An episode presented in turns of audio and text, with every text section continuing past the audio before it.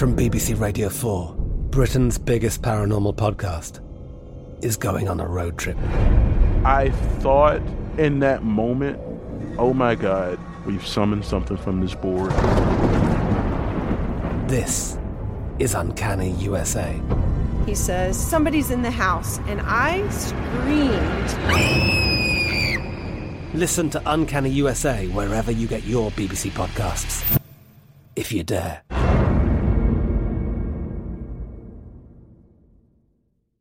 Trinity School of Natural Health can help you be part of the fast growing health and wellness industry. With an education that empowers communities, Trinity grads can change lives by applying natural health principles and techniques in holistic practices or stores selling nourishing health products. Offering 19 online programs that fit your busy schedule, you'll get training to help turn your passion into a career. Enroll today at trinityschool.org. That's trinityschool.org. Open a limited time 11 month certificate at Kemba Financial Credit Union. At 5.25% APY, it's more than triple the national average, plus, it's a safe and secure way to grow your money. Visit your local branch or kemba.org slash CD for details. Offer expires May 31st, 2024. APY equals annual percentage yield. Restrictions apply. $500 minimum and $250,000 maximum deposit. Advantage status required. Comparison based on bank rate average. Federally insured by NCUA. The 2024 presidential campaign features two candidates who are very well known to Americans. And yet, there's complexity at every turn. Criminal trials for one of those candidates, young voters who are angry. The Campaign Moment podcast from the Washington Post gives you what matters. I'm Aaron Blake, and I'm covering my 10th election cycle. My colleagues and I have insights that you won't find anywhere else. So follow the Campaign Moment right now, wherever you're listening. Thinking Sideways is not brought to you by Bad Hombres. Instead, it's brought to you by Stitcher Premium. Yeah, if you haven't heard of Stitcher Premium yet, well, you're missing out because that's where all the cool kids are these days.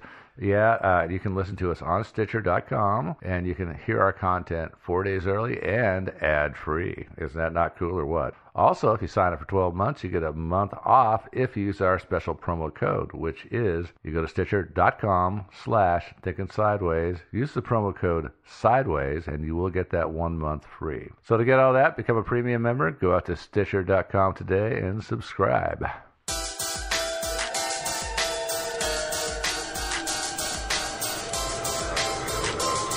Thinking Sideways.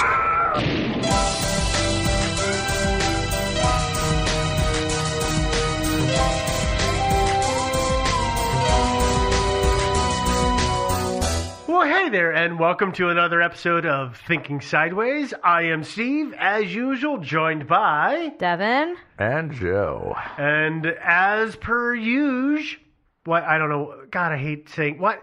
Okay, whose fault is it? I picked up the word "use." Is it Yeah, you? Yeah. It's their fault. I- And it should be as per always. As per usual, I- I like because as per always. usual is not a word that you can abbreviate Is uh, or shorten. Is not. Is not. Is R2. not. Is not.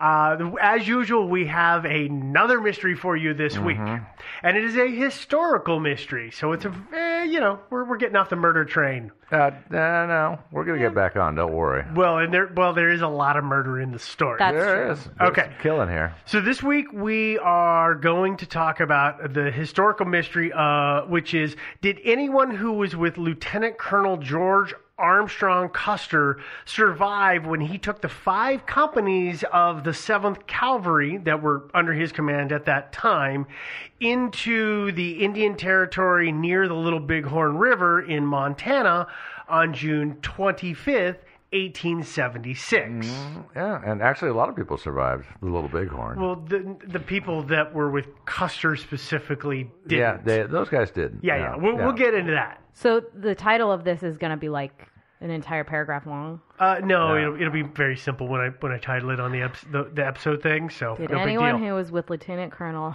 George? no. That is, that is kind of long. Let's, That's okay, not going listen, to fit in an listen, iPhone. Let, yeah. Let's get into the All right, story let's here. refocus. Sorry. Actually, before we get into the story, I do need to thank our listener Jonathan, who suggested this to us. I think like two years ago or something like that. Yeah. That's So why it's an historical mystery. there you go. So thank you, Jonathan, and Yeah, let's pick up with the story. Uh, as people probably know, uh, commonly the, the event that we're going to talk about is known as Custer's Last Stand. I I mean, I would say yeah, in America. Yeah, in America, but there People are know people about it, but- all over the uh, the rest of the world that ha- have only heard of Custer Or- and not really know a lot about Or it. not not even at heard all. of Custer. Yeah. I think we're saying custard wrong, and you know, It's Yeah. Custer. I know. Yeah, not- George not Custer. Custard. That's what I'm saying. Okay.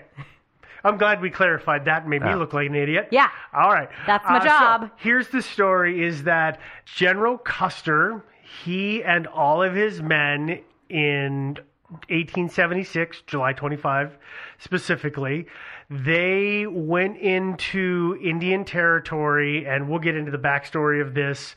Uh, but they were killed by the Indians that the American Indians, and we've had this conversation before. You, if you read it on the internet, some American Indians say it's American Indian, and some say just call me Indian. I don't care. So Yeah. I'm going to use it interchangeably. Sounds good. Devin's giving me a dirty look for that. Why? I'm just thinking. I think it should be Native American, but Yeah, Indians. well, but good. that's the thing is that they I, I've seen all over. There's it's it's there's no consensus. Some people are like I want to be Native America. Some people are like I'm an Indian. I mean, so Yeah. I, I I don't want to ascribe prescribe to one because No, it's not. Uh, it's, it's, not a like split opinion. Yeah, it's not like it's a racial slur or anything like that. And it's uh, Okay. I mean, essentially, Columbus went looking for India and Indians, and he found some. So there you go. Okay, Yeah. so let's let's start this portion of the episode over so that this doesn't make no sense to anybody. As people, as we've kind of defi- uh, said so far, people at least in the America in in North America will know this is referred to as Custer's Last Stand. And what happened is that Custer and all of his men were defeated and killed by the Lakota Sioux, the Dakota Sioux, the Cheyenne, and the Arapaho tribes that were camped by the river. This is the Little Bighorn River on June 25th, 1876.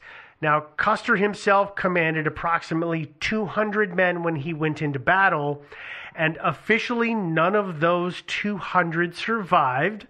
But since uh, almost immediately after Custer and his men were resoundingly defeated and killed, people have come forward and said they were there and they made it in some way. They made it out alive. It's Yeah, I was kind of like there. it's kind of like the people who say they knew D.B. Cooper, but unfortunately he just died six months ago. But hey, Yeah. I wrote a book about it. Right. Yeah. And so there, there's tons of, uh, there's uh, like 120 people over the years have come forward and said they were there. Yeah. Uh, so there's a lot of these people, and one of those people specifically, which is the focus of today's episode, is a man named Frank Finkel who. In 1920, announced that he had been part of the group that went into that territory with Custer specifically, and he managed to make it out alive. So that's our mystery: is is Frank Finkel telling the truth, Okay. and was he of among those 200 men? so it's who hmm. finked on Fa- Frank Finkel. I- Or is it? Not quite. No, no, Yeah, that's yeah. that doesn't work because is it Finkel's thinking? Or, Yeah. No, no, no. Well, Joe, you you got. You, I was gonna say, would- did did Finkel think on himself? Yeah. Because in, a, in a sense, It's Finkel it could be- thinking. yeah, because yeah, Finkel. Thinking. What were you because, thinking? Ha. Uh, Okay, sorry. Because he could be, it could be construed as desertion uh, Mm-hmm. in the face of the enemy. So you know, according to his story, he didn't actually desert. But No. No, that's very technically- true. Yeah, we're gonna Although get he into sort that, of kind of did. Well, Well, but we'll get into yeah. we'll get into repercussions of that and, and the positives and negatives and all of that. Uh, so listen, this is a historical mystery. So there's a bunch of history that I have to try and lay out for everybody But listening. only in three sentences, so it'll well, be but that's the merciful. difficulty Yeah. is there's so much here. I'm going to do my best to keep this as condensed as possible, but that means, of course, that I'm going to have to omit and simplify some information. So if you are an aficionado of the Battle of the Little Bighorn, please understand that's that's what's going on here. Rest assured, Steve knows. Yeah, because listen, we did the whole football thing, and football nerds are nowhere near as mean as history nerds. Oh, yeah. So They get this could get really dirty, but just understand we know that we're we're trimming it down because that's not the main point of the story. Right. Uh-huh. Yep, Okay. yep, yep. So here's where we go.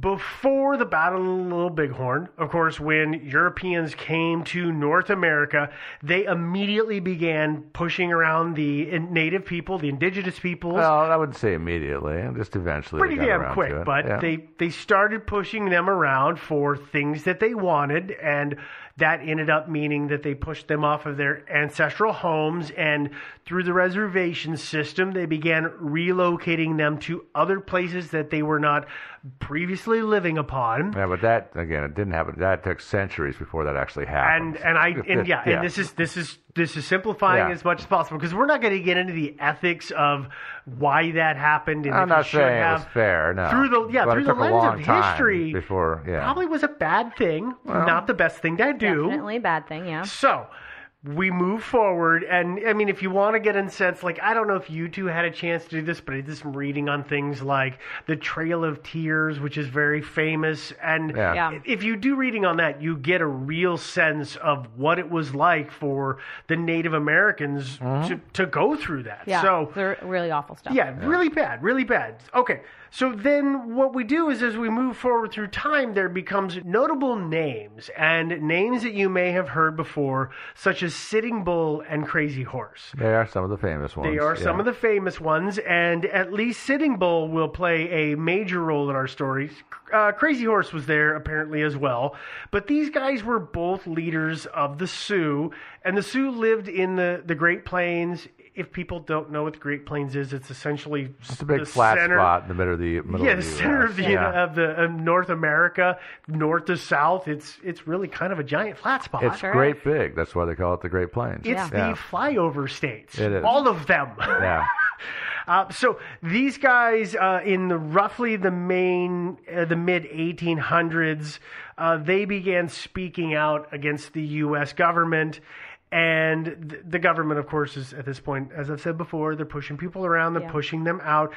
The other thing they're doing is they're breaking treaties, and that's going to play into this Mm-hmm. story very strongly. Yes.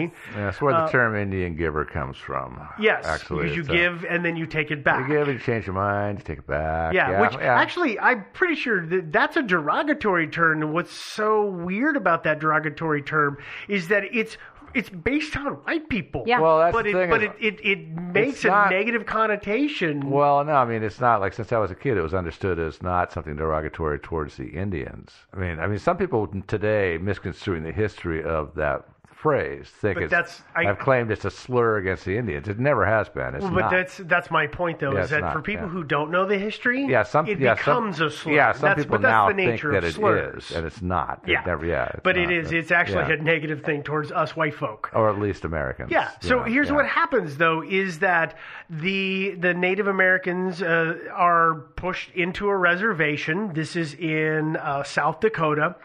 And then in 1875, gold is found in the Black Hills of South Dakota. Yeah. And Which our, the Indians had no use for. So hey, you know, yeah, let's kick them and, their and land, the U.S. right? government Yeah. going, what the hell? Like these Indians are not harvesting it; they're just living on that ground. That's dumb. Just respecting the earth or whatever. Uh, that's Yeah. right. So we might, as well, might as well push them off, find them a new home. Well, and But- that's exactly what happens. Is Yeah. they say, "Wait, no, we're going to move you now because we're going to change the deal Again. again, and we're going to move you somewhere else."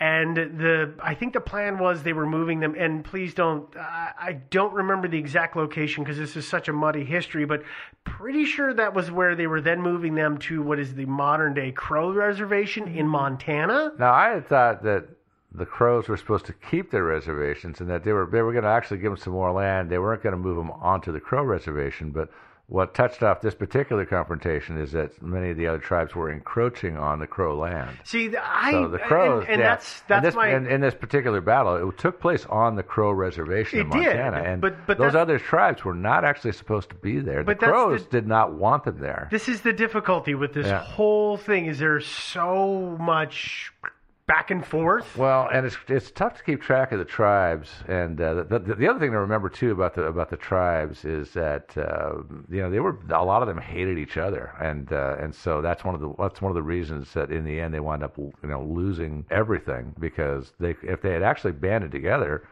You know, they might have stood more of a chance. Well, of and that was more what some of the great leaders of the, They the Indian do that. nations were trying to do was try to band do them that. together. But some of these tribes had hatreds going back a long, long way. They were just, you know, yeah. fam- big family feuds, basically. Yeah, well, they Pretty were, much. they I mean, human. it's not, it's not unusual. I mean, it's what people do everywhere. I mean, there's, Yeah. there's people that have similar hatreds back in Europe and other places Mhm. too. It's not unusual. But, No, not uh, at all. Yeah.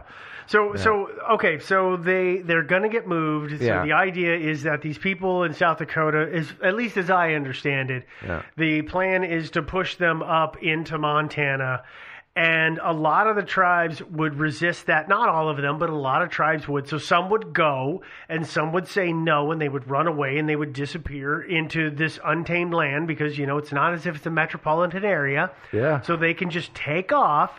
And then later on, uh, tribes would then say, you know, we really don't like what you're doing to us. And so we're going to leave the reservations, which is Sitting Bull. He, he let a huge contingent off Yeah. of the reservation in protest. So this is how this is kind of the turmoil or the back the back setting of what's going on at the time in the area. Yeah, so yeah, things were tense between a lot of these tribes in the U.S. Army. Yeah, they were. T- yeah, there it was. I would say it was tense between everybody. I was going to say Yeah. tense might be like an understatement. Yeah. Although the crows, the crows were on our side. They uh, they actually helped out. They actually tried to help Custer a bit, but not too not too much. But, Well, yeah, they didn't They go were too allied. far they were actually but- allied with uh, Custer and the gang, but uh, it didn't work out that well. yeah, anyway. and and let's that's a that's a great segue there, Joe. Let's move to Custer and the Gang, which by the way would be a great band name. Um, so if we go for we move away from the the native peoples and we move to the U.S. Uh, Army or the military. Between March and May of 1876, several infantry and cavalry divi- or companies were sent and these were all from different locations. They were sent to patrol along the Yellowstone River heading towards Montana.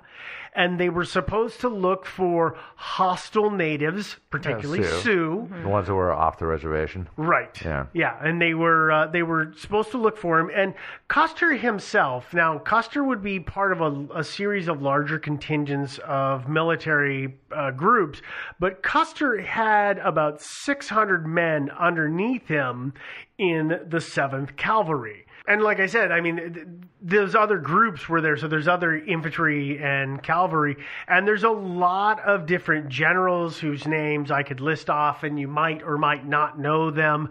There's a whole bunch of other companies within each unit, which is hard to keep straight because they use alpha. Uh, it's not alphanumeric. It's, it's alpha characters to keep uh, to order them. Yeah, so it's- A, B, C, D, E, F, yeah. G. Yeah. and yeah. so you could have company E seven times between all of these groups. So it gets confusing. and but- it's actually not so important to the it's story. not so It's not important, to important, history. yeah, yeah. So the the point Although- is, it's a large group. I mean, we're talking fifteen hundred military, U.S. military. I'm uh, ballparking this. but not present there that day. Though. no, no, Not this is between all of the divisions that Yeah. were all moving along the Yellowstone River at once. Yeah, but yeah, the ones Yeah. that were at the Little Bighorn was like what, more like six, seven hundred, Uh, with Custer, it would have been six hundred. six hundred. Okay, Yeah.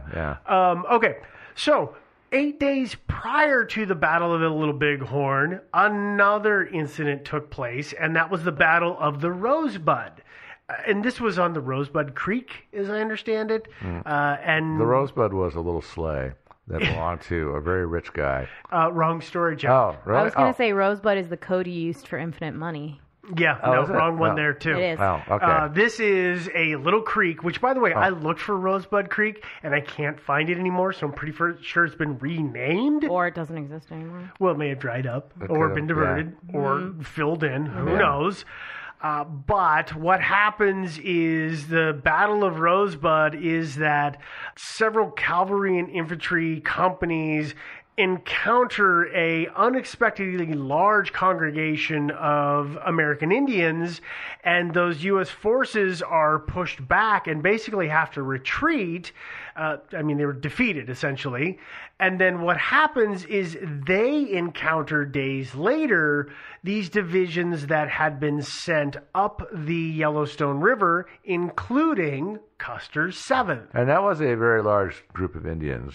Wow. Yes. Yeah, extremely large. Yes. Uh, so uh, we'll we might as well give that away now. Is the initial numbers, everybody thought that what they were going to encounter was going to be somewhere in the low hundreds, maybe the like 500 ish. What it turned out to be was about 1,500 to 2,500 warriors, as I understand it. Uh huh. Okay, so that's a huge scale. That's a lot. That's a lot. And, and when you combine that with the fact that uh, at least a couple of hundred of them, I believe, were armed with repeating rifles, Mm-hmm. and the cavalry had single-shot Springfield trapdoor rifles. Um, Yeah, that's the thing Yeah. that I. It's one of those things in history that you look back and you go, what the hell was going on? Because somebody got a good contract and the military started getting their guns from them. And so all of these repeating weapons were then turned around and sold to the American Indians. Yeah. It's like, wait. Why did you think single shot was so much better than a repeating? That Uh, it doesn't make well, any sense. A lot of them, some of them, the ones that were getting sold to the Indians were these lever action Henry rifles that were chambered in like, in things like 44 and 45 caliber. Okay. They were essentially pistol calibers, and so not great long range weapons. Okay. Uh, but and so the, the Springfield had a longer. uh, It was in a much more yeehaw cartridge, had much better range. But same time, for a close in engagement like this, I would much rather have a you know Something that you a shoot lever rapidly? action Henry, yeah, rather Oh, than a single shot. Yeah, yeah, hell and yeah. that's what I mean. That's it's like Uh, and also, by the way, there's another another factor in this battle is that um, uh, Custer actually was was moving fast and light, and left his uh, supply train behind. They were they were still trying to catch up. They had all the ammunition. I shouldn't say all. I mean, his men all had some and we'll get into some of that. Yeah, Yeah, yeah. yeah. So here's here's what happens is I know we've jumped ahead a little bit, but the simplified version of this is that Custer and the 7th Cavalry, they move up Rosebud Creek and they're looking for this contingent of Native Americans. They find them, but as we've said, Custer is fed wrong information. He's told when he gets there that, oh, at the best, there's 800 warriors. Again, Mm-hmm. we're saying it turns out it's more like 1,500, 2,500. Probably. and yeah. plus, they're better armed than you are. Uh, Well, yeah, they didn't yeah, quite. It doesn't are, appear yeah. he knew that, at least from my reading. Yeah, a lot of people have criticized Custer's behavior, but I think he did just get some bad intel. I think he Yeah, did. The think other did. the other problem is that he was then given he, and his he thought, listen, okay, here's what the plan was. Custer had separated from all these other groups of of uh, U.S. soldiers. Because the plan was they were all going to circle around what is now known called the crow's nest. That's where the battle took place. And the idea is they were going to hit them from multiple sides on the same day, basically just swarm in and surround the enemy and decimate them. Mm. Yeah. And he was like, Yeah, there's a bunch of them, and we could probably take them out, but that's no big deal. We'll just hang out. Except then he's given information. Oh, wait, it turns out that there are Indian scouts following our trail to where we are, meaning. Yeah, preparing for battle. Yeah, Weird. meaning, So- oh crap, we're going to get attacked on both sides. Or, or just he just decided he needed to attack before they got word back that he was there. Problem was, Yeah, and so he'd lose the element of surprise. So he decided to rush his schedule just a little bit. Problem, Yeah. of course, in hindsight, They is weren't that was spies. they weren't. Yeah, it yeah. turns out what they said was scouts was actually people who were leaving the congregation that he was watching, and they were just happened to cross the path that they had walked, and they were leaving.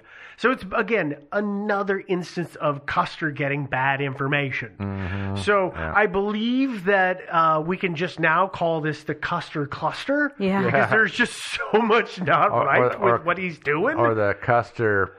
Uh, Yeah. yeah, you can call it that too. Yeah, But, yeah. uh, So uh, let's let's just simplify this and short shorten this up as much as we can. Is so Custer says, okay, they're they're gonna get us. We need to attack, and he takes his group of six hundred men and he splits them into three units, two hundred apiece, and they they split off in multiple directions. And Custer's group goes in. They eventually, we don't, by the way, know exactly what happened. People have Well, been arguing over this for That's years. another mystery is nobody really does know what happened at that particular battle. And there's a lot of conflicting information. But it's a great mystery. Yeah. Yeah. So Custer and his men, they, they head through, they head north, they, they encounter this much larger enemy contingent than they expect. They're pushed farther north, and the enemy would then go ahead and surround Custer and that group of 200 men that he brought with him, and they would massacre all of them. Every single man would be killed. Yeah, what's Um, called Custer's Last Stand. Yeah, and that's Yeah. why it's called Custer's Last Stand. Exactly. So in the group, uh, this is this is pretty impressive.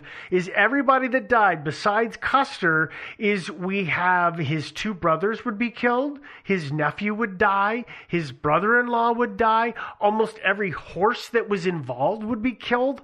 All of Custer's dogs would be killed. The oh, and by the his way, the other 196 men would die as well. I can't believe those jerks killed his dogs. That's, that's I rude. actually, it's uh, a little surprising they killed the horses. Well, actually, I think that uh, I think a lot of those guys killed their own horses so they could use them for cover. They did. They made Yeah. barricades. They would try to build barricades out of horses. Also, when Yeah, there's the a lot of probably would have kept the horses. when horses. there's a lot Yeah. of lead Yeah. flying around.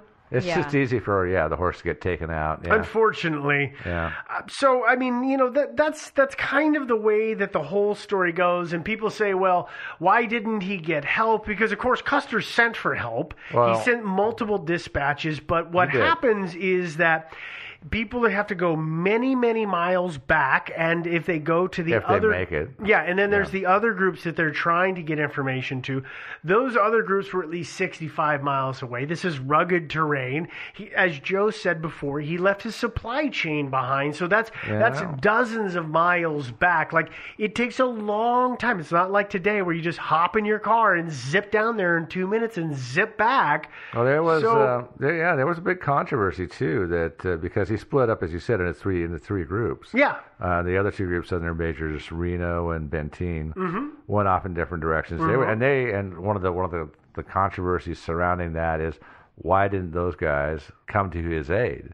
And you know, and there are actually a lot of people accused them of cowardice and of and of not you know. And see, I, I don't, I coming to his disagree with that because I think Well, no, they were- so they fast and they were so far away. Then they had those other guys had their hands full. I mean, they were under attack too. So Yeah. yeah, but I mean, a lot of people said that. No. Well, yeah, it wasn't like they were just tooling down the road. Nah, Nah, they hear all the later. gunshots and screaming from over there on the hill. They're just like, ah, he's got it. Exactly. Yeah, Um, so I have uh, I've led you a little astray, dear listener, as I like to do. There, other than Mr. Uh, Mr. Finkel or any of the other 120 people who have claimed to be survivors, there is one confirmed survivor of this whole thing, There and that is Comanche. Yeah, the horse. The horse, yes. Yeah. Comanche was a horse that was uh, ridden by one of the guys in the group, and the horse was found wounded days later and nursed back to health. Comanche would live for another 15 years, and he would die at the ripe old age of 29. That's pretty good. That is for a horse. Very good. Uh, and, and by the way, this horse was given a full military funeral. He's one of three horses that have gotten a full military funeral. Unfortunately, those sadists did not bury Comanche. Instead, they stuffed him. yeah, and he rude. is. Yeah, I think it is. But he is now in the University of Kansas's National History Museum. So, Well, I got to remember that if I'm back back there in Kansas sometime. poor Comanche. Yeah. Well, he doesn't care. I I know. I was going to say it's um, to survive something like this. It's more than a matter of just playing dead. Because I mean, usually when what happened after a battle like this, it makes, and the, the women would go through the battlefield with these big war clubs and just cave everybody's head in. Mhm. You know, so you couldn't just like play possum and No. hope to survive that way. no, there yeah. was uh, what uh, I, I don't want to say this, and I don't want to come out derogatory, and I can't remember the exact pronunciation, but I believe it's where they would, you know, they were taking scalps. Yeah. Uh, so that was something that happened, as far as I understand it, especially in this, specifically in this instance. So that you can't fake. Uh, you, yeah, can't just lay there. you can't and play take it. possum when they're peeling your scalp off. No, that no. wouldn't work. Um, but let's let's get back into the, the the main line here. So we've we've got the original event, and then several days later, after the battle, uh, which, by the way, was a resounding success and victory for the, the Native Americans. Yep. Yep. The I- U.S. forces would return to the area and they would try to find everybody who'd been killed and figure out what the hell had happened. I think this is before dog tags were invented. I'm pretty sure that sure would it have was. been handy to have some dog tags. As Joe said, some very horrible things were done to the bodies after they were killed, and then they were left to sit in the hot j- summer sun for at least a day or two. I thought it was more like three days, but yeah, it depends, but yeah, I mean, it really that makes it extremely hard to identify a body when all of that has been done to it, and then it's been roasting for a couple Well, of days. and you know, scavengers. Yeah, exactly. So what happens is these guys show up, they try to identify anybody that they can, they quickly dig graves and they shove the bodies in there and then they get out of there because they presume that the forces that have done this are still in the area and they don't want to be found out and they don't want to suffer the same fate. Yeah, so they, they do their job as quickly as they can and then they they they vamoose. actually, it's pretty brave of them to stick around as long as they did. Agree. Mm-hmm. So that whole thing, as we've said before, that was June of 1876. We're now going to jump forward. We're going to jump forward to 1920, which is 44 years later. We're going to go to Dayton, Washington, Hey, which is north of here. Yeah, Pacific Northwest. Oh. A local and rather successful farmer named Frank Finkel Uh, in 1920 announced that he had, in fact, been at the Battle of the Little Bighorn, and he was in that group that Custer commanded, and he had actually managed to make it out alive. Now, his reasons for bringing the story forward at that time. Well, it varies from for- source to source. Some say that he was having drinks with, uh, drinking beer and playing horseshoes, and somebody started talking bad about Custer, and he he came forward to defend him, and that's how his story came out. Uh, there are uh, another version that says that he was at a presentation about Custer and the Battle of the Little Bighorn, where wrong details were presented, and he then came forward to correct those details. I don't Sure. know which we don't know which it is. Yeah. But from there, he Frank would then get a whole bunch of attention, as you would probably expect. Yeah. And he'd be interviewed by newspapers, and he would start to share his story at different talks around the area. That was in 1920 that he came forward. Uh-huh. And, and that's it. And just to put it in perspective, there were still a lot of people alive in 1920 who remembered the battle. Oh, they yeah, weren't necessarily it's there. 44 but they- years old. Yeah, it's Yeah, not that long ago. Yeah, I mean Yeah. it's it's not that long ago. It's um what's the I'm trying to think of what was the one that we had in South America in the 80s with uh no, it's Nicaragua? No, no, no, no, no, no. no. What's the the guy the guy whose wife collected all the shoes? Oh yeah, you're talking. You're talking about uh, the Philippines. Panama. The Philippines. No, Or- that was that was uh, what's your name? Um, um, um, Mark Mark anyway. yeah, Marcos. Uh, uh, Yes, yeah, yeah, yeah. but th- that's the same thing. Fernando Is that like that was about forty years ago? Actually, DB Cooper was like 47 years ago. Yeah, so again, so, not that long ago in the po- popular memory. No. So totally, totally. As I said though, he had he came forward in 1920 with this story. In 1921, his wife Delia would pass away. Hmm. About four, uh, he would get then remarry a woman named Hermie. Uh, she then obviously is referred to everywhere as Hermie Finkel. They got married in 1926, and then Frank himself would die in 1930. So 10 years after he came forward. So he died at the age of 76, which means he came forward at the age of 66. So he would have been in his 20s. Yeah, So it would have does, been. the age at least works. A, yeah, Okay. it, the math, generally speaking, at works. least that. Yes, That's a start. Yes, it's not as if he was a twenty-year-old dude saying I was there, and you're like, no, you weren't, dummy. Or, you know, he was age 17 or, Or he was age six. 14, Yeah, yeah. Right, yeah. right, yeah. So the math, generally speaking, should work. Okay. There are multiple stories out there about Frank's origin story, and part of that seems to maybe be because of his second wife, Hermie. Because after he died, she she remarried. She married a man and then moved to Oshkosh, Bagosh. Wisconsin. Oshkosh, Wisconsin. I knew that was going to happen. uh, and they were they were not well off in terms of money, and she needed extra money, so she filed for a veterans widow pension. And she she kept pushing on it for many years. So Yeah, they didn't buy the story. no, they, they never gave her a dime. She died in 1951, I think it was.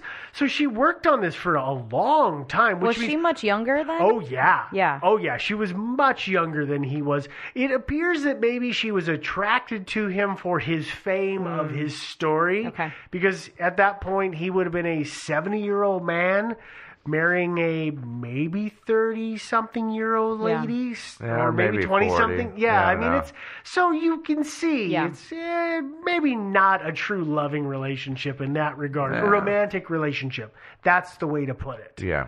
So there are several versions of Frank Finkel's story out there, though, his origin story. And here are the main three that you'll come across in the reading. Version one Frank was born in Ohio to German immigrant parents, and his parents spelled their last name F I N C K L E. So Finkel or Finkel? Probably still Finkel, just yeah. Maybe. But they appear to have dropped the C later on while he was still a boy.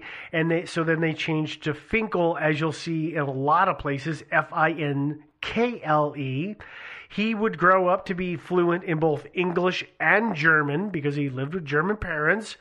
And then when he became a young adult, he moved away from home to find his way in the world in Chicago in 1872. On hard times, he enlisted in the U.S. Army as a way to earn a living. He knew that German soldiers were coveted by the U.S. Army, and so he changed his name on his paperwork to August Finkel, F I N C K L E. He would say he was from Berlin, Prussia, and he would tell them that his occupation was a clerk Why would he do that? Um, from Prussia. Yeah. Yeah, yeah. Okay, so that's that's a weird thing that I didn't get for a long time, but it turns out that the Prussian wars had been going on for a while and Uh, German soldiers were coveted because that meant that they had been in battle so they wouldn't Oh, freeze up. okay. Whereas a lot of the Americans who would enlist, the first time gunpowder would go off, they'd pee their pants and freeze up. Well, understandably. Yeah, and the, and the yeah, I'm not I'm not discrediting of that, but But yeah. yeah, the Prussians were actually pretty formidable soldiers. Too. Yeah, yeah, they, they, were. had they had a lot of grit, and Yeah. that was something you would want to bring on board to make your army much that much stronger. Okay. That's version one. So then he he you know he says I'm a clerk. He would then eventually rise through the ranks of the Custer's Seventh Cavalry.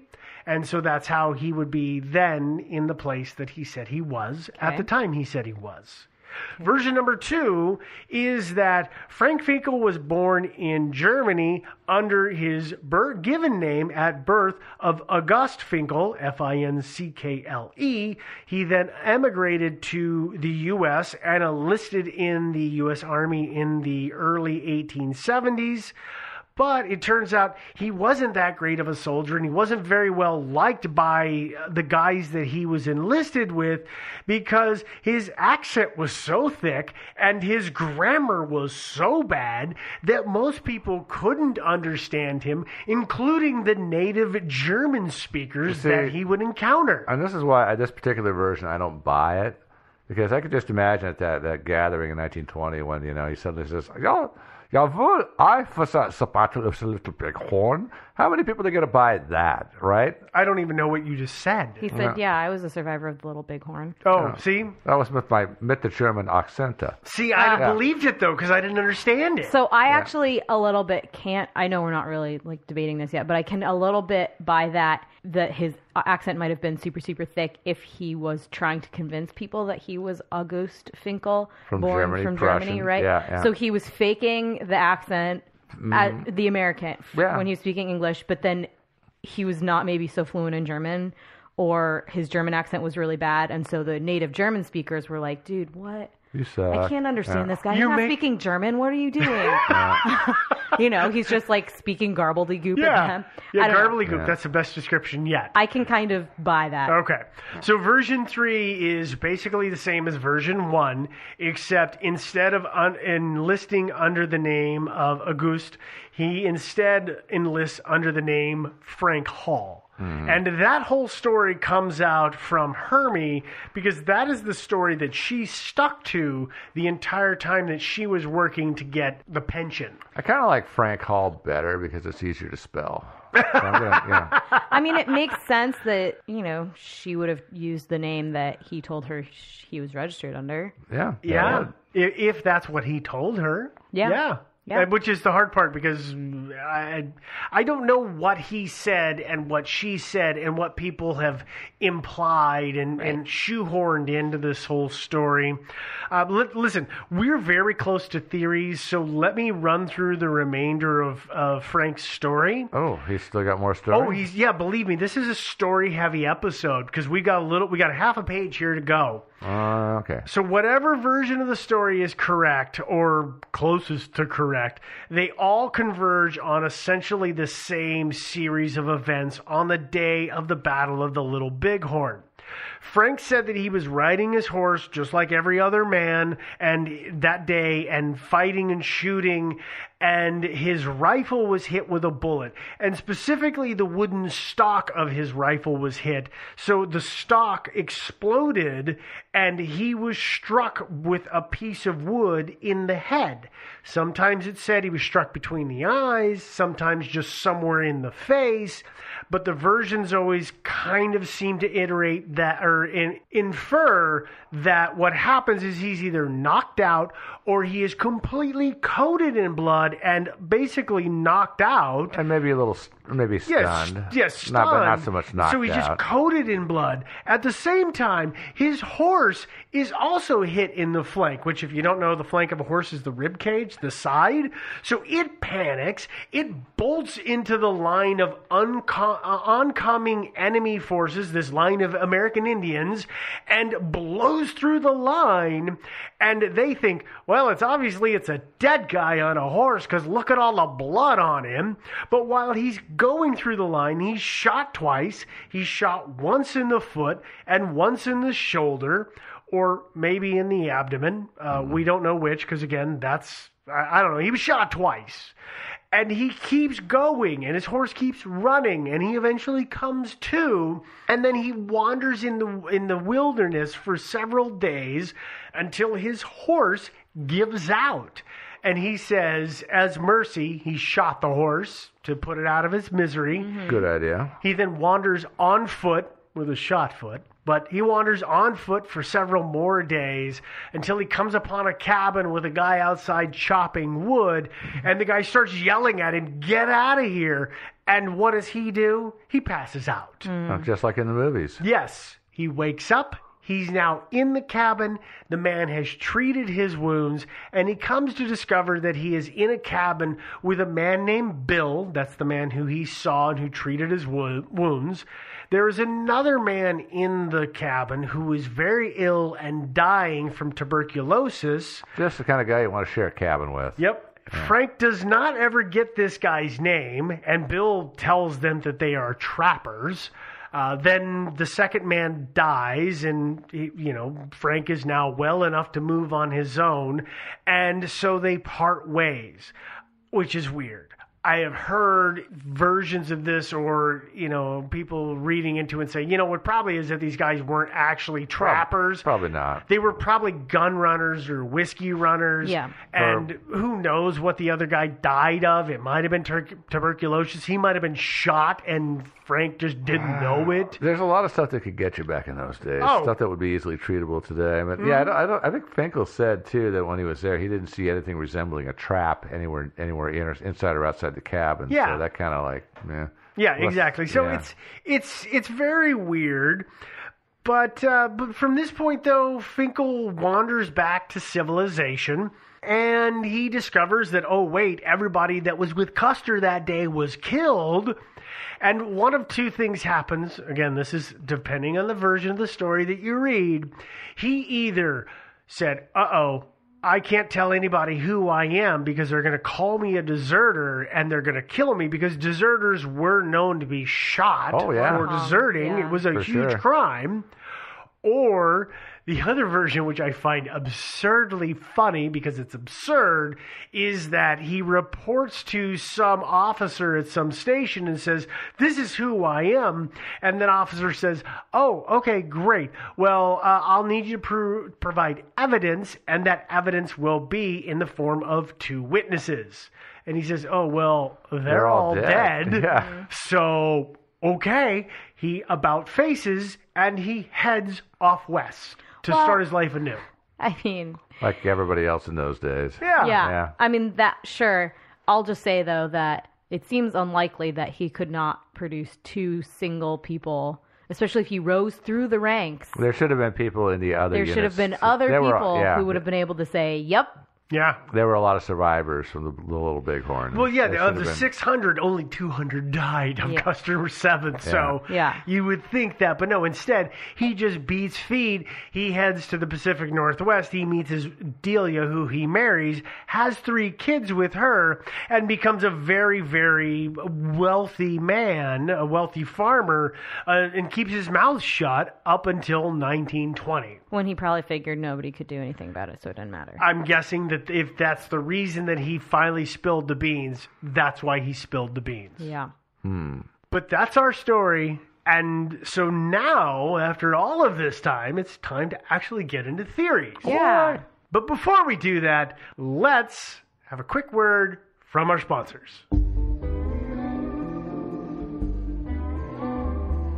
Hey there, Joe from Thinking Sideways here, here to tell you why I'm such a big fan of SimpliSafe Home Security. It's because SimpliSafe is ready for anything that gets thrown at it. If you know me, and you probably do, you know I'm ready for anything, right? I'm a prepper. Uh, I like to be prepared.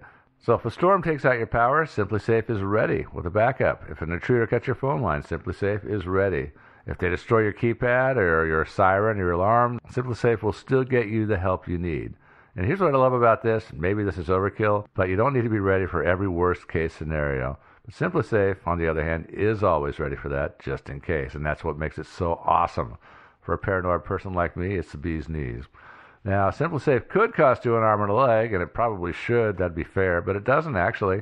That's because they're good people. They charge you what's fair. Well, they charge you less than what's fair, really. It's only $14.99 a month. There's no contracts, no hidden fees. I recommend it to everyone I know, and I recommend it to you right now. You got to check it out. So go today to simplisafe.com slash sideways. That's SimpliSafe. That's S-I-M-P-L-I-S-A-F-E dot com slash sideways. And we're back. Bills paid. Bills paid. Let's get into theories. So there are really, there's really just two theories Yeah. here. I mean, Either either. he, yeah, there was or he wasn't. right? Yeah, I mean this this is the simplest theory set ever, but there's a lot of different details. So let me let, we're just going to run through all of the parts of theory number 1 and then we'll run through all of the parts of theory number 2.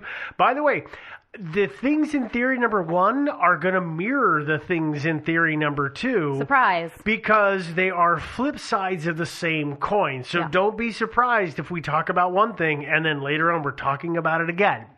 So the first part, theory is, of course, that he was in fact there. Sure. It's not unheard of for men who are in very bloody, violent confrontations to then not talk about those things for many, many, many years. Well, Yeah. he might have been a bit ashamed of uh, what happened. He might- Yeah. probably felt like, you know, even and even if he was totally blameless in his own mind, he felt like not everybody would see it that way. it's true. Yeah. I, you know, what's funny is I was actually talking to a friend just this weekend who his dad, uh, I know that I did a Vietnam story last week, but it just happened to be coincidental is that his dad served in the Vietnam War. He brought home a footlocker. That footlocker has been locked the entire time that this guy has known. His dad has died years ago, but his mom is still alive, and his mom has sworn that until she dies, they won't unlock that footlocker. Like Because there it's are full these of human ears, probably. I, don't, I really No don't doubt. think that's Probably. it. But Yeah. the point is, like, some people are just so shook up and messed up by the things they experience and see that they have to lock them away in that way. And uh, some guys just d- never talk about it, and some take four decades to actually be able to talk about it. I, uh, I think it'll be hilarious if you know when it finally is time to open that up. It's just nothing but you know like a, some comic books and maybe a, you know I don't know an old pair of shoes. You know. Are Are you talking about the, my friend with the Vietnam stuff? Yeah. Yeah, the, Yeah, yeah. I mean, yeah, it's going to be all rotted. It's so old. It's actually just going to be a note that says "tricked you." yeah, ha ha. I like that. Yeah. And not a locker full of black mold. Yeah. yeah. Okay, well, let's move through this theory, though. Uh, so there is one person in here who seems to support the fact that maybe Frank was there. This Frank was actually there, and that is a gentleman by the name of Charles Windolph.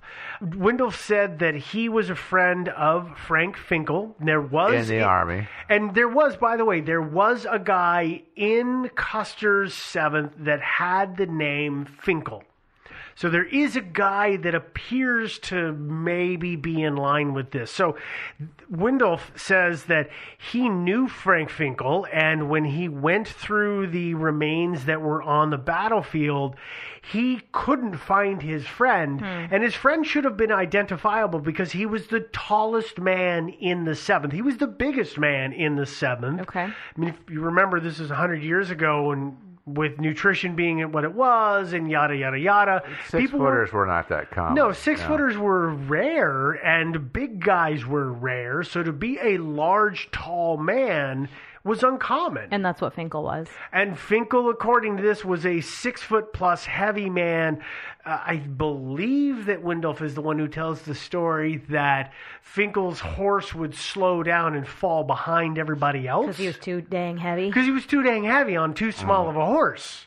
I don't know if that's Mm. True or noticed, not. Well, I noticed that's well. That, then that's interesting because the horse really found his reserves of energy when the time came, and uh, yeah, Yeah. Yeah, no, I- all of a sudden, bam. Yep, Yeah. exactly. So he says that he went through the site, he looked for it, he should have been able to find the body of this very large man. And no matter what the the locals had done to the body, never mind the effects of the heat of the summer sun. Right. He was a di- totally different body type than Correct, and he others. never found that body Okay. in among all of the bodies that were left. Now, if you look at, there are some pictures of our Frank Finkel standing. So the famous one that you see is always him and his wife. I believe it's Delia. They're sitting together in a swing. Yeah, the first wife. Yeah, but there are pictures of him standing with a cigar in his mouth, and I oh god, I can't remember what kind of hat he has on, but it's a very, it's so it's such 1920 style, and he just looks like he's of that era, and I believe he's mm-hmm. got a the the suit vest on and the suit jacket and all that, but he looks like based on that image, he looks like a pretty tall, imposing dude. Yeah, he looks Yeah. big. And so when I saw that, initially I was like, whatever. And then I, I saw that and I was started reading the accounts. Like, okay, well, maybe, maybe he really is the same guy because he seems to sort of pr- fit that profile. Now, back in, oh God, uh, it was five years ago, there was a photo that came out in some publications, so that would have been 2013, that said that it was a photo of Sergeant August Finkel from the, The U.S. seventh. Yeah. Oh, really? Okay. Yes, and it was it was saying this is him. People uh, who you know these people who make their living looking at photos and comparing things, and I don't. And there's this whole host of professions that do that, but the point is they looked at that and they looked at a picture of our Frank Finkel from about ten years later to compare the two, and they said, yeah, other than the effects of age these are this is the same man obviously this is this we say it's the same guy so there's that photographic evidence that seems to support the story. There are stories, uh, if we move into another vein of the he was there, there are stories from the American Indians who were in the fight.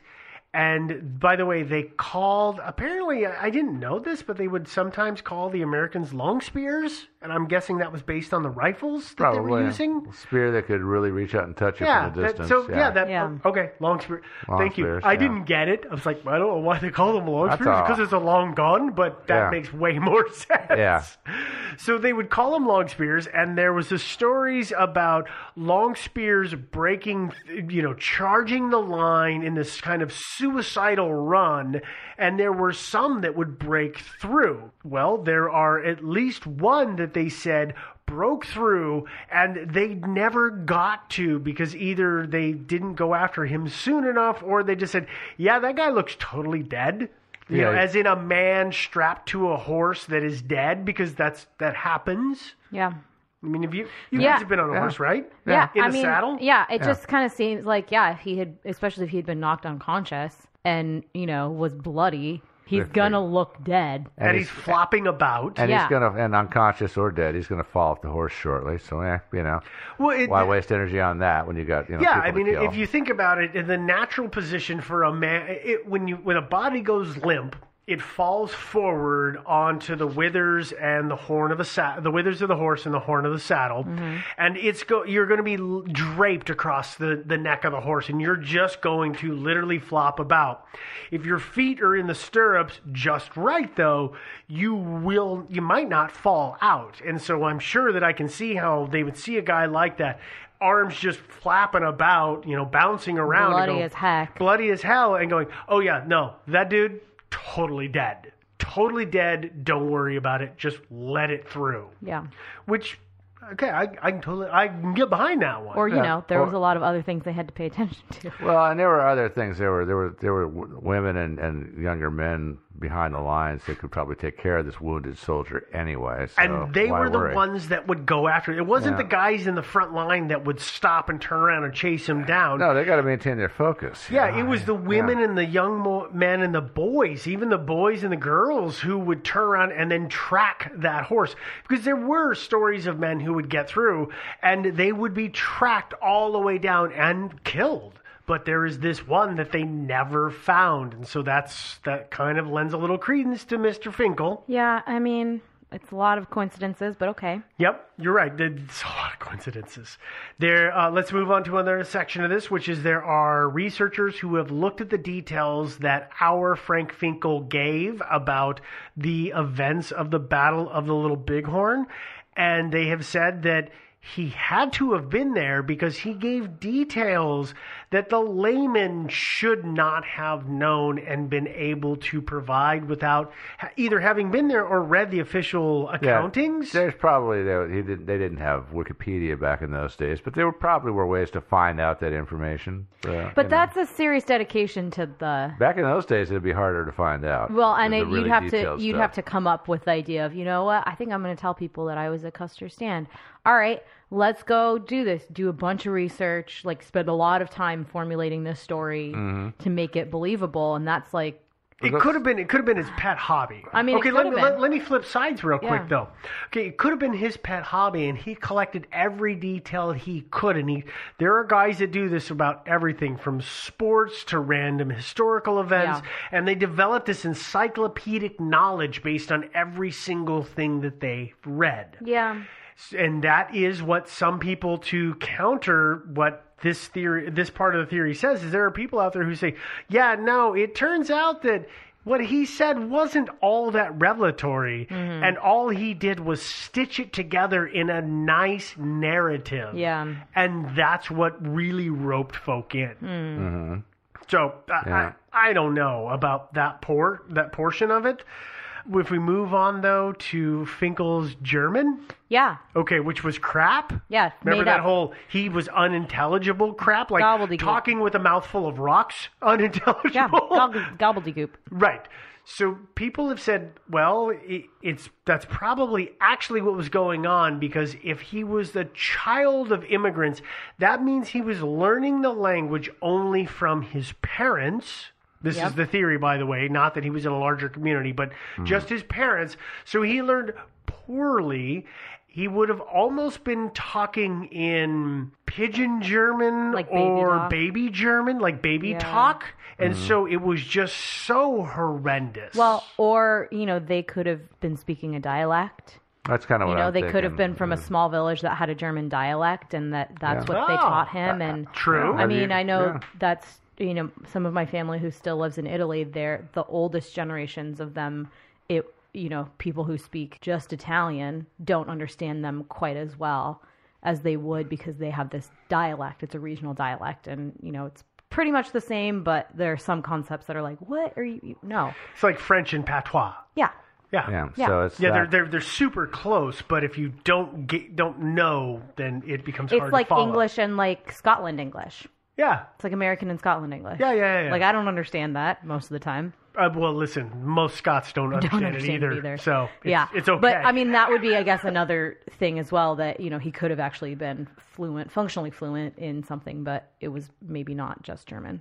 The other direction in this theory that might be out there is, uh, well, you know, there's the whole thing where Hermie tried to collect the pension, but if Frank himself really was part of the seventh, you would think that he would try to get what was owed him. And there have been theories that say, well, he didn't do it because he was just so well off that he didn't need it. Or there's also the idea that, well, he didn't do it because he was so embarrassed about what happened. yeah. And this is this is I'm putting this in between the two theories because I don't really know which direction it goes. Well, it might be that um, it might be too that after his experience at the Little Bighorn, he decided he wasn't that keen on being in the military. Mm-hmm. If he'd gone back in and said, "Well, hey, I'm still alive," they'll say, "Hey, that's great. We're going to put you back in with the Seventh again. You can go back out and you know you do your thing again." And uh, he didn't want to do that. So in, in that sense, he might actually have, have used uh, he might this incident to actually desert, actually leave the army Right. because he was presumed dead. Which would then Yeah. say that no wonder he didn't try to claim his pension because he well, deserted. Yeah, and he might have just decided, yeah, this army thing is not working out. That's probably a good point for us to transition over to theory number 2 mm-hmm. which is that Frank Finkel was a fraud Could have been. and he wasn't actually at the Battle of the Little Bighorn. no? 'Kay. He wouldn't be the first, would he? No, he would not. Uh, it turns out, and this this is boggling to me, that hundred and twenty people up until I guess about 1930 were claiming that they were there in some fashion to. I. I, I don't understand the, the it's a claim for fame I guess but it's just it's so weird to me I don't I don't get it. But their stories come out in one of about one, two, three, four, five different ways. And one of these will sound familiar to you, as you have learned from Mr. Finkel's story. But those ways are that they were the last one to be dispatched for reinforcements and or supplies they hid in a log, the an animal, or behind a rock. They charged the enemy and somehow got through. Ding, ding, ding, Mr. Finkel. They got to the battle site late because of some kind of mishap, or they were captured and held enemy by the American Indians, and for some po- for some duration of time before they escaped. I kind of doubt that one. Okay, well let's just take these in order. I don't think they took prisoners, did they? Well, let's just take these in orders, though, Joe. So the the last one dispatched, we pretty well know who the dispatched people were. People who hid, well, that's mostly Hui, except for one that we'll talk about. Well, actually, the Indians were, you know, I mean, they were so dumb. It was very easy to fool them by hiding behind a rock. They were totally fooled by that. I love your sarcasm. I, I have to call it out as sarcasm, though, because sometimes sometimes people don't get the sarcasm. Yeah, no, Yeah. that's a dumb theory. Uh, yeah. Um, but the hiding in things, as we'll find, is real. Charging through the enemy, that's what Finkel says he did. Got to the battle site late. Uh, there's some guys that. Basically, it's the same thing. as Remember how we said Finkel was so big his horse was slowed down? Yeah. It's that kind of vein of or train of thought. Oh, I got the bad horse this day. Yeah, I got the crap. I got the the Yugo of Oh, horses. Yeah, Yeah. Or, you know, or the horse, Yeah, the horse has got a problem, you know, through a, through a shoe Through- or something like that. Yeah, you know? something I mean, like yeah. that. Ran lame. Uh, and then the they were captured and held prisoner. That one completely holds no water because Mm-hmm. the Native Americans they didn't ho- they didn't take prisoners. Yeah, 'cause Yeah. why? They, they yeah they would have to feed you and house you and take Yeah. care of you. Screw that. Yeah, exactly. There That's- was no yeah. Geneva Convention. They That's- just said, "Hi, thanks." That's You're kind done. of one of the reasons why back in the day here in America, the white people also didn't send you away to prison for a lot of crimes. They just strung you up mm-hmm. because we were poor and we didn't have the resources to build jails and prisons and stuff like that. So, Absolutely. you know, so hang them. Absolutely. Yeah. So yeah. So let's uh, let's move through things here. So there is a guy that I did not talk about earlier, and he is one of the scouts for Custer. Yeah. One of the crows. Uh, yeah, and that's Curly. His name is Curly. Curly Crow. Nope. I don't think that's what they called him, Joe. Probably not. But they called him Curly. Well, Curly was a scout, and there's a couple of different versions uh, about how his story went. But but Curly became after the fact a popular figure, and he was paid to travel around by white people to tell his story of the events that happened at the Battle of the Little Bighorn Of course he was. and well, you know, people are weird. They like gory stories. He he basically his story, from the way I understand it, there's two way there's two versions of it. Either he was sent to go get reinforcements, so he was dispatched and gone before the massacre happened, or he was still there, realized that the U.S. forces were SOL, gutted his own horse, and climbed in inside of it, Tauntaun style, a la the, the Empire Strikes Back. Stinky but warm. Yes, and hid until the, the the locals had disappeared. The the forces that were there were gone, and then got out and got away with a nice bronze, dark red tan. yeah. Uh, you know that that nice intestinal tan Yeah. that you, one gets from seeping in a horse. Ah, that would be a Ew. Long, unpleasant way. you Uh, yeah. Um, so I, I don't. I mean, he he told the story everywhere. I I don't know which version is right, and I'm not even going probably to go depends- into it because he's one Probably of many. depended on the crowd. What's that? Probably depended on the crowd. Which Probably did depend on a crowd of gentlemen and ladies. He Mm-hmm. probably told the more mundane. In a drunken room, he probably told the more gory Yeah. version because they really got into Yeah, it. You're probably right. Yeah. I, yeah, I thought that the uh, the Crow Scouts actually parted ways with Custer before the battle. They reported back to him and said, "Okay, that's all we know. We'll uh, we'll see you later." And that, that that's that's what I Probably. thought. Yeah. Okay. But that's the Yeah. hard part with Curly is that Curly is saying, "Oh yeah, no, he stuck by him till nearly the Well, end." maybe maybe I could be wrong. It could be some of the scouts took off, and maybe he stuck it. the stuck larger around, you contingent. know, yeah, I could don't be. know. Okay, so let's move to uh, another figure that we haven't talked about as well. So there was Curly, who we hadn't talked about in the he's a fraud. There's also a guy by the name of Daniel Kneep. Do you think that's how you say it? Canape. Canape? I don't know. I. I say Knipe. I don't know. Kneep? Okay, Kneep. I'm going to call him Kneep. Okay. She says canape. He says canipe. We're gonna just keep moving on for the night. Okay, nobody like that. Kanipe. All right, How about, how about um, Kanipe? So this guy Daniel, he said he wrote about finding the body of his friend Frank Finkel the day or the the day after or the day after that of the battle, uh, and on the field of and said, "Hey, I found him and I buried him." But honestly, Daniel Kneep, his story is hugely discredited by everybody because he completely screws every detail of the day up in his writing. But what's his connection? Was he one of Custer's? he was there. So he was part of the seventh. Well, He's- he just wasn't under Custer's direct command. He wasn't at in the that last stand. Oh, so he was in one of the other. He was in the general Got 600, Yeah. but he wasn't in that one third bunch that Custer took with him. But the problem is, is that his story is so absolutely effed up that he he talks about the wounds that Custer had on his body, and they're nowhere near the wounds that are officially recorded as Cu- of Custer having had. So. Okay. He's he's completely off the market in the things that he has in his book. Okay. There's a gentleman by the name of Samuel Alcott. Alcott wrote uh, about the He body. Was he another one of? He was another not- one that was. Uh, he was The also lucky ones? He was also one of the lucky ones that was not in that group of 200. He wrote about the fact that he and uh, Finkel were friends. So what happened is they both came in from. Uh, so Finkel was in the seventh. Alcott was in one of those other divisions that was all kind of traveling up the Yellowstone River at the same time. Yeah. And they were both clerks. And so they got to know each other and they rose through the ranks together. And so he knew Finkel very well. And he said that he went back to the battle site and he found the body of his friend Frank Finkel.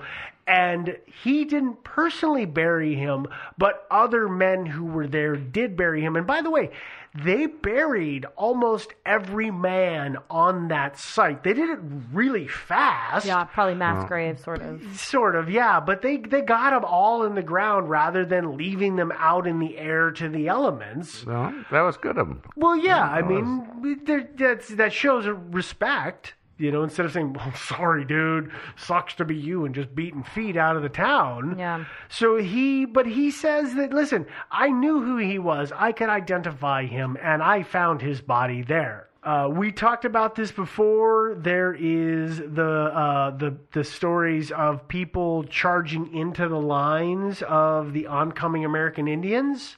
The the whole long spears charging in kind of a suicidal run. Yeah. And the fact that one got through. Well, as I said before, the stories, uh, the initial stories, or the actual stories from the, the tribes that were there say that, oh, yeah, they got through, but we hunted them all down. And the one guy that we didn't catch and kill ourselves, yeah, we didn't kill him because he died. He died on his. He died and fell off his horse, so we like didn't have to they do tracked. it. They tracked him and Exactly. found him dead. They they tracked every man who broke through the line. So well, typically they did. Maybe in this particular situation, of course. Hmm. But yeah, yeah, I mean You would- it's always would- possible that one guy got through and they thought they tracked him down and they didn't. yeah. or they- you know well, they didn't even notice in the you know in the brouhaha. Well, Yeah. they would have noticed, but you know, and on general principles, it's not a good idea to let somebody go through your lines and like get behind you. That's not No. not a great idea. Oh yeah, because he can turn around and just start firing, and Yeah, can- nobody can- likes a bullet in the back. Oh no, not at all. It doesn't. It doesn't do good things. No. Okay, let's. So this is as with the it's it's all good, it's all bad theory says that. Well, you remember the guys that nursed him back to health, the the trappers, mm-hmm. Bill and Mister Tuberculosis. yeah It's a weird fact that he remembers the name of Bill, but he does not remember the name of the man that died because he says that he lived with them for at least a month, if not two. For a while before, I, well, I didn't think the guy with tuberculosis lived that long. Did he live for a month or two? Uh, the things that I have read gave me the impression that it was at least a month or Oh, two. really? Okay. Yeah, you So think he would have learned his name? Yeah. It's weird. Yeah, it's it's a weird, and, and I'm not the only one who said like that's really weird that you'd remember the name of one man and not the other. It's it makes you think that it was a hastily concocted bit of information. Oh, and then I met Bill. Oh, but by the way, there was this guy with tuberculosis, but he died, and I don't remember his name. Uh, well, maybe of he course, never- everybody nobody cares about was- somebody with tuberculosis. if So the who guy's cares? dying, why learn his name? I can just picture like in the cab, and it's like you know, it's like, hey there, hey there, dying guy. What's uh, you hungry? well you, you know, i mean yeah. more than that if he is dying right and he's sick and Mm. he's pretty much just unconscious the entire time or sleeping the entire time, Mm. and he has never, and you know, and, and Frank is injured himself, and maybe Yeah. there's there is there was no really. He's in and out of consciousness enough. yeah, that and so maybe there an was no actual interaction, and then Bill was just kind of like my buddy over here. Yeah, the dead, the dying guy. And also, if he'd made it up, then uh, he'd think he would have made up a name for the guy. He easily could have. It's true, Right? Yeah. Oh, it was Bill and Ted. Yeah, exactly. I mean, Exactly. It was yeah. totally Ted. Yeah. Yeah. that was Ted right there. Aim Yeah. for the cat, Ted. Yeah. Yeah, maybe that was him. So let's circle back to because I know we talked about this several times, but let's circle back to the the German language bit. Yeah. And I know this bores the crap out of Joe, Oh, no, but no, I it's think okay, but I think uh, it's funny is that uh, if I thought you, his English was supposed to be supposedly good, though. well, but yeah. that's the thing is that according but, to yeah. Alcott, his English was actually pretty crappy. And that's not the word I wanted to use. But if his English was that bad, and, and they describe it as saying that he used made up and wrong words, and he would string things together into sentences that were nonsensical, like he done do to do ba do ba do ba did that and I that almost is a literal translation of things that I've read. Uh-huh. That makes no sense.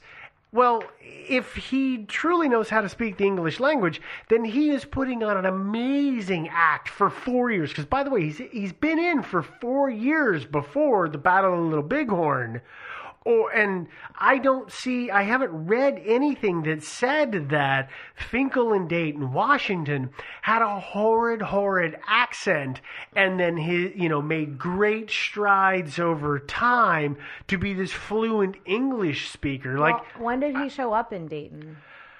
uh, I don't have a date. I, I Do you have a sense Dayton, even? Dayton. I, I have a sense that he had been there for at least 20 years. Okay, because I, I mean, you know, four years isn't very long time, but twenty years, you Yeah. know, if after he got out of the military, he had gone someplace, became Well- more and more fluent. I would say four years of immersion, of immersion learning of any language, you'd speak it a hell of a lot better at the end of the four years. Totally, than you but would you at the still might not speak Which- it well. But Well, but that's the thing is that if, if four after years. four years he's still saying I do do do do do do do Well, maybe he had a speech impediment too. Who knows? Okay, I don't think it was speech impediment because if you read the things where he's making up these these crazy sentences, it just sounds like that he just didn't get to the new language at all. Yeah. and so that I actually have a huge problem with if what Alcott is saying is right. Mm-hmm. I really, it's it to me, it's a huge nail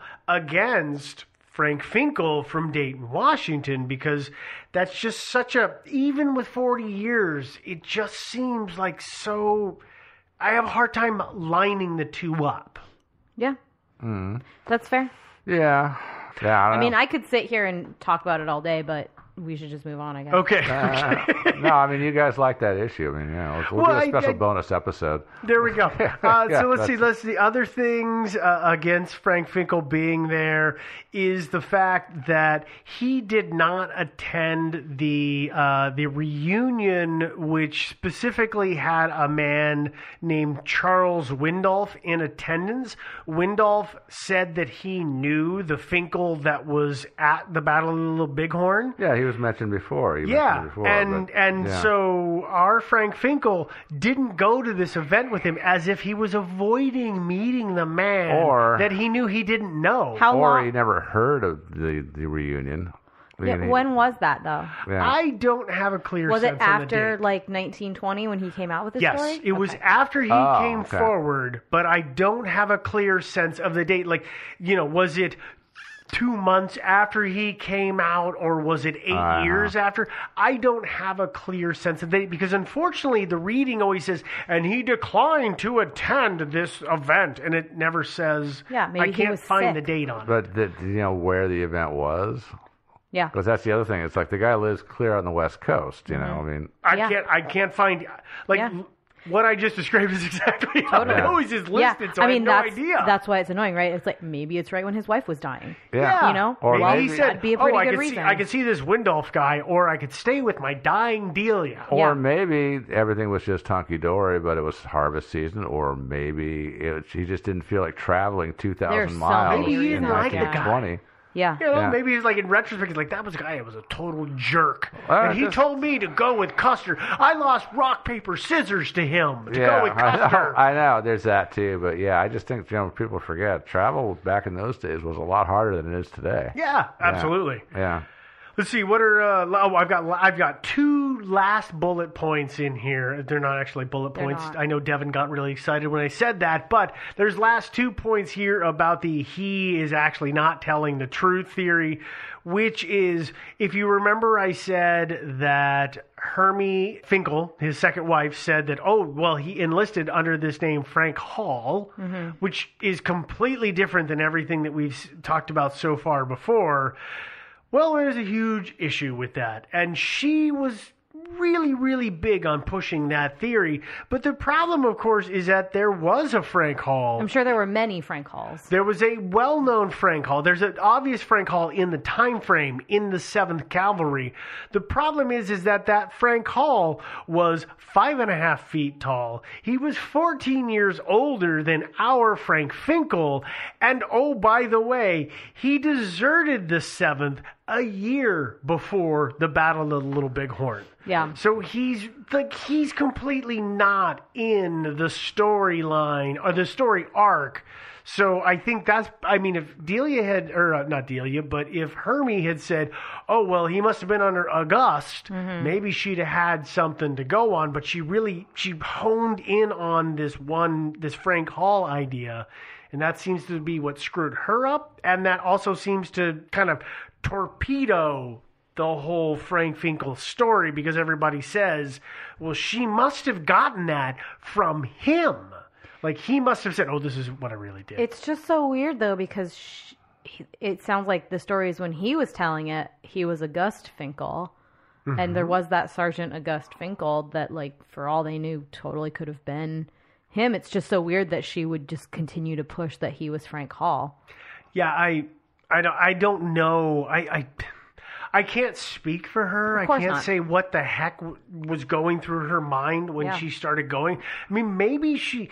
Maybe he was a doddering old fool and she didn't really pay him that much attention until after he died and she went, "Oh hell, I really should have listened to what he said." Or maybe- cuz I want the money now. Or maybe he knew that she had kind of only married him for his money and was like, "Pfft, Ah, screw you. Yeah. Been. Yeah. It. Um, that would be the best way to get a gold digger back. "Oh, for Yeah. sure it would." But the fact that there's so much confusion surrounding his history, you know, doesn't totally shoot the whole thing down. I agree with that. When it comes to the Battle of the Little Bighorn and Custer's Last Stand, nobody seems to agree on anything. Yeah. And I oh, mean, that's that's the absolutely battle true. and everything. I mean, uh, nobody knows exactly what happened at Gus- Custer's last stand. I mean, uh, you know, so the popular conception is they, they, they, you know, had their last stand on a hilltop, but nobody's really even totally sure about that. There's some archaeological evidence that, you know, from the disposition of the bodies, et cetera, that says mm, maybe not. You know, I Well, mean, yeah, and um, there's there's there's ev- there's arguments that actually Custer was shot and killed in the river, and his men drug his body to where it was found. I mean, this is and this is going deep into the weeds about the Custer conspiracy, which is a completely different story. Absolutely different. But it's the whole thing is just so it's it's it's I equate it to somebody drawing the Mona Lisa on an etch a sketch and then shaking the crap out of it and saying put it back together. Yeah, that's uh, There's no way. Yeah, so we'll never really know. No, until we until we invent a wayback machine, we can send people back to, to be there and hope they don't get killed. That's why Hey I'm Devin, not you don't going have to go in anything going on. Build us a wayback machine. Yeah. Okay. So there's there's one other thing that I want to talk about that is uh, a knock against uh, Frank and his story, and that is his last name. And the fact that his last name is spelled a bajillion different ways, and not by the internet, mind you, but by him hmm. over the years. Yeah. So he spells his name in different documentation over the years F I N K L E. He then starts spelling it F I N K E L. And then later on, F I N C K E L. So his spelling of his name, Finkel to Finkel to Funkel, like it goes all over the map, and that that doesn't that doesn't make it feel like he knew what his own name was It over suggest- time. Like, why would it? Why would it morph that much? It would suggest to me that yeah, it was it was an alias from the get go. I mean, Mhm. like you know, he adopted it later, much later in life. It was never his. It was not his birth name. You know. And so, but, if he has a couple yeah. of beers, uh, you know, I forget how to spell my name after a Well- couple Yeah. of beers. Sometimes. I only, yeah, I can only spell my name because you know I've been having it pounded into my head since I was you know three years old or something. you know? yeah. I mean, I guess Yeah. the the argument could be made that if he really was, if the story of being an immigrant child is true, you know, this ha- again, this happened to my family when they came over. They changed their name on Ellis Island, but you know, if you came over when you were six or seven, you'd been used to spelling your name one way. Suddenly, your name's spelled a different way. Goes back and forth all the time, you know. Or you decide, like, you know what, uh, we're just gonna start spelling it that old way again. You know, I want to go back to my roots. That's fine. And then you realize that was dumb. What you know, there are just a lot of little things that can happen. I'm not saying they did happen or they didn't happen, but I'm at least willing to say that there's some flexibility in there. And and remember, today we sign our names a hell of a lot more. Oh, yeah. Than Uh, people did back then. Writing was a luxury. I was gonna hmm. say, yeah, there could have also been some literacy things going Yes, on. Yes, I there. mean you you didn't write your name every day. If you use a credit card or go to some place where they print out a receipt and you have to say, I probably sign my name a half dozen times a week without even thinking about it. Yeah. And if you go back in history a hundred years ago, you signed your name maybe a half dozen times a year. I have a friend whose signature is an intentional misspelling of their name Yeah. in order to be able to say like I spell my name this way when I sign it. So if somebody were to fake the signature, they would be able to say, "Well, it's spelled correctly and I don't spell my name correctly." That's a good idea. Yeah. Right? I mean like it could be something as crazy as that. I probably not, but I totally it's Listen, I'm lucky I haven't gotten in trouble with the U.S. government because I I write out my middle name Mm-hmm. so infrequently that I actually invert the letters in my. I think we See? talked about this. maybe it's that. I invert the letters in my middle name, have and been doing my that. wife is like, "Wait, how did you spell that? You know that's not how it's spelled." It oh, is really? now. Well, it turns out I've been doing it wrong for this long, so yeah. we're gonna just run with it. Totally. So okay, you guys got any uh, any uh, which which theory which theory or which things in the theories do you like? 'Cause I I'm, know uh, people enjoy that, so I want to know what you guys think. Well, I'm, I'm going to go with he was he was there. Somebody somebody had to survive that, right? I'm I'm agreeing. He was Yeah, there. He was there. Okay, Yeah. I, I actually I'm inclined to say that he was not there. I really I f- it. If the story of why he came forward is what it is, I think it's bogus, and I really feel like he might have been a. We've encountered these people. He's connoisseur of a certain story. Yeah. And he got ahead of himself and then once fame hit him he couldn't retract it Yeah. so i i actually think that he probably wasn't there hmm. I think he hmm. was. Okay. Well, you, our dear listeners, are welcome to share your opinions on this with us. And of course, if you were there, we want to hear from you especially. Yeah. Really, Yeah. I do, because holy hell, how old are you? Yeah. Ah. Uh, but you are welcome to share your opinions with us. There's a multitude of ways to do that. You could do it on social media because we have the Facebook page and the Facebook group. Uh, if you want to do that on the and do it in the group, you got to join the group, and to join the group, you got to answer the questions. They're very simple. I'm not actually going to provide you the the answers because you already know them. They're that easy. You can get a hold of us on Twitter where we are thinking sideways. You can tweet your answer in a very short, sporadic way, or you could just go to Twitter and look at the really funny stuff that we put up, aka Devin puts up. Yeah. We're also on Instagram. Don't send us a message on Instagram because Instagram's about pictures, not words. But Devin also puts up funny stuff on Instagram. kinds of Hilarious stuff. things. So funny. So good. If you want to actually write words to us in few, fewer than 200 and some odd characters, you can do so through an email. You can send us an email at Thinking Sideways Podcast at gmail.com, where you can send us your thoughts on this story, thoughts on any story, uh, story suggestions, opinions about the show, general feedback. Nothing negative because we don't like the negative, but we love the positive. Send us whatever you want. I don't really Just be nice to us. We're Yeah, real just, humans. Just generally, we're polite. people. We're Negative humans. is okay. Actually, Yeah. we need feedback. You know, We're we'll humans. take it. So yeah. send us whatever you want at that email address. By the way, if you want to read some of the research for this particular story, that will be on our website, and that is thinkingsidewayspodcast.com. We'll have links for this story as well as all past stories. Uh, you can listen to the story there. You can download it there. By the way, there's an episode list on the website. You can see chronologically all stories that we've done. You can also find links to merch. Yes, because on the website we have both Zazzle and Redbubble links to them, so you can find the shirts and the mugs and the T-shirts and uh, uh, hoodies. Night lights. Night lights. Oh, yeah, God, I that's can't right. believe we still Forgot have the about the cheap Stickers? nightlights. Yeah. We have all God. How long ago did we make that stuff? Long time a ago. long time ago. Yeah, People are Elvis still buying it because posters. it's awesome. Uh, by the way, I talked about streaming and downloading off of the website. You can also do that anywhere that you get podcasts. So if you use Apple Podcasts, you can do it there. If you use Stitcher, you can do it there. Google Play, you can do it there. If you're on a site that allows you to leave a comment and a review, please do so because that helps other folks find us.